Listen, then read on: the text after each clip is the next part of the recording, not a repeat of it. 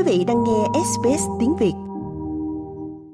Trong thần thoại Hy Lạp, Atlas là một con người khổng lồ gánh cả bầu trời trên vai. Cái tên này vẫn tồn tại cho đến ngày nay tại Trung tâm Văn hóa và Cộng đồng Atlas ở Sydney. Trung tâm nằm trong một tòa thị chính cũ ở Marrickville, được xây dựng vào những năm 1860. Bên trong có nhiều kệ sách về lịch sử Hy Lạp và các chủ đề khác.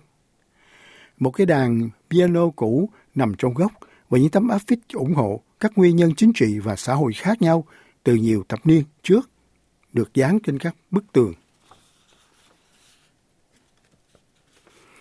Trong nhiều thập niên, Atlas được thành lập vào những năm 1930, hoạt động như một dịch vụ hỗ trợ xã hội cho cộng đồng Hy Lạp mới nổi lúc bấy giờ trước khi những dịch vụ này chính thức tồn tại.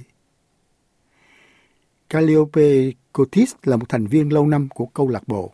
Of course, as a little girl, I grew up in Surrey Hills, so I would assist many, many people, working class people at the time. Social workers didn't exist.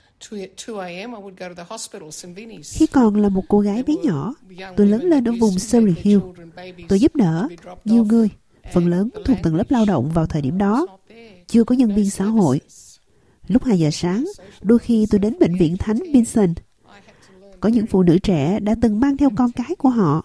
Những đứa trẻ sơ sinh bị bỏ rơi. Không ai nói ngôn ngữ đó. Không có dịch vụ, không có nhân viên xã hội. Vì vậy, từ năm 10 tuổi, tôi đã phải học rất nhanh về cách thức giúp đỡ mọi người về nhiều vấn đề sức khỏe. Nhiều người không thể trả hóa đơn rồi bị tắt điện.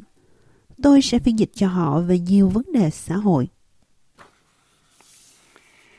Câu chuyện của Calliope là một câu chuyện quen thuộc với nhiều trẻ em của người di cư, những người có thể đã phải chịu một vai trò tương tự đối với chúng.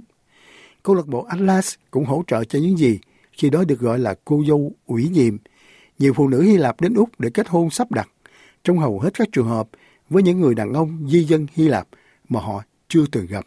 Young women that used to come to Australia as well, married, being married off, the brides that were coming at the time, things were very difficult.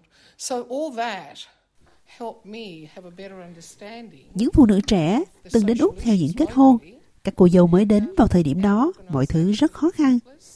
Vì vậy, tất cả những điều này đã giúp tôi hiểu rõ hơn về các vấn đề xã hội tại địa phương. Và câu lạc bộ của chúng tôi, Atlas, của người Hy Lạp, là nơi mà những cuộc thảo luận này có thể được ban cãi. Cũng giống như nhiều câu lạc bộ di cư, bóng đá cũng là một phần quan trọng trong việc thu hút các thành viên ban đầu.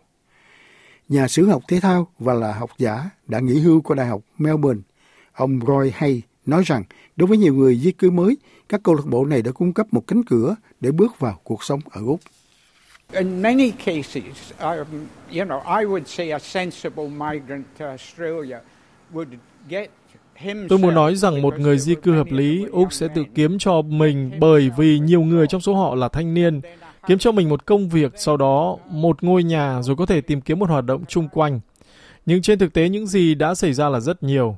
Trong số những người di cư này đến và trong vòng một tuần hoặc lâu hơn sau khi họ đến, họ đã có mặt tại câu lạc bộ bóng đá địa phương bởi vì đó là nơi họ có thể gặp gỡ những người nói cùng ngôn ngữ và có nhiều sở thích giống nhau, ngôi nhà và đôi khi là cả gia đình nữa. Khi các đội túc cầu đã qua thời gian hoạt động của họ từ lâu, Atlas bây giờ tự tái tạo thành một trung tâm văn hóa, cung cấp các buổi nói chuyện và đêm chiếu phim cho công chúng. Ngoài ra còn có một nhà hàng nhỏ trong khuôn viên, đôi khi không hoạt động như một nhà bếp cộng đồng. Đằng sau quầy là Maria, một người mới di cư đến từ Hy Lạp. Vào đêm SBS đến thăm, cô ấy đã chuẩn bị suzu kakia hoặc xúc xích Hy Lạp, đậu bắp và nước chấm cho những người tụ tập. Còn bà Penelope Naum hiện 86 tuổi và là thành viên từ năm 1962 đang dùng bữa. Với bà, nơi đây là ngôi nhà thứ hai và đã gắn bó hàng chục năm, nhất là khi các con bà còn nhỏ. Trong đó ông Roy Hay nói rằng các câu lạc bộ sắc tộc đã vô tình giúp nhiều người di cư mới có được cảm giác thân thuộc. It's family. Đó là gia đình và lại rất thân thiết.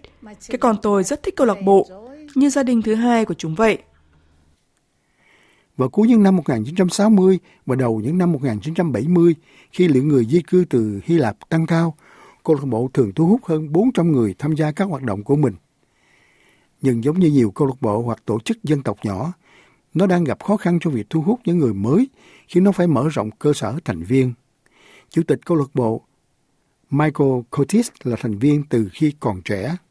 Unless we uh, we bring youth into the organization, Trừ khi chúng tôi đưa thanh niên vào tổ chức, cũng giống như nhiều tổ chức khác, các tổ chức của người Hy Lạp và người di cư khác, thì họ sẽ biến mất.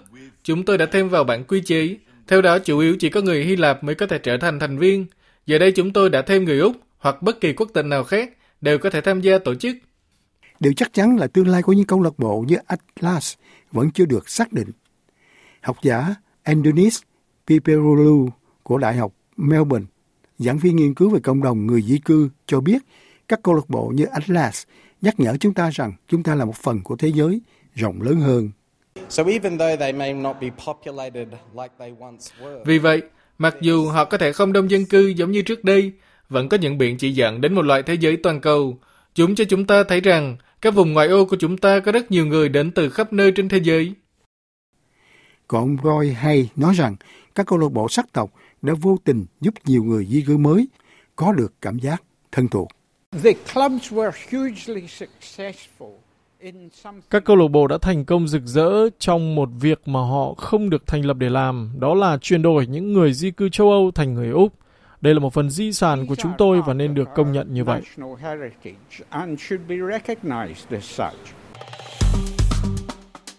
Like, share, comment. Hãy đồng hành cùng SBS tiếng Việt trên Facebook.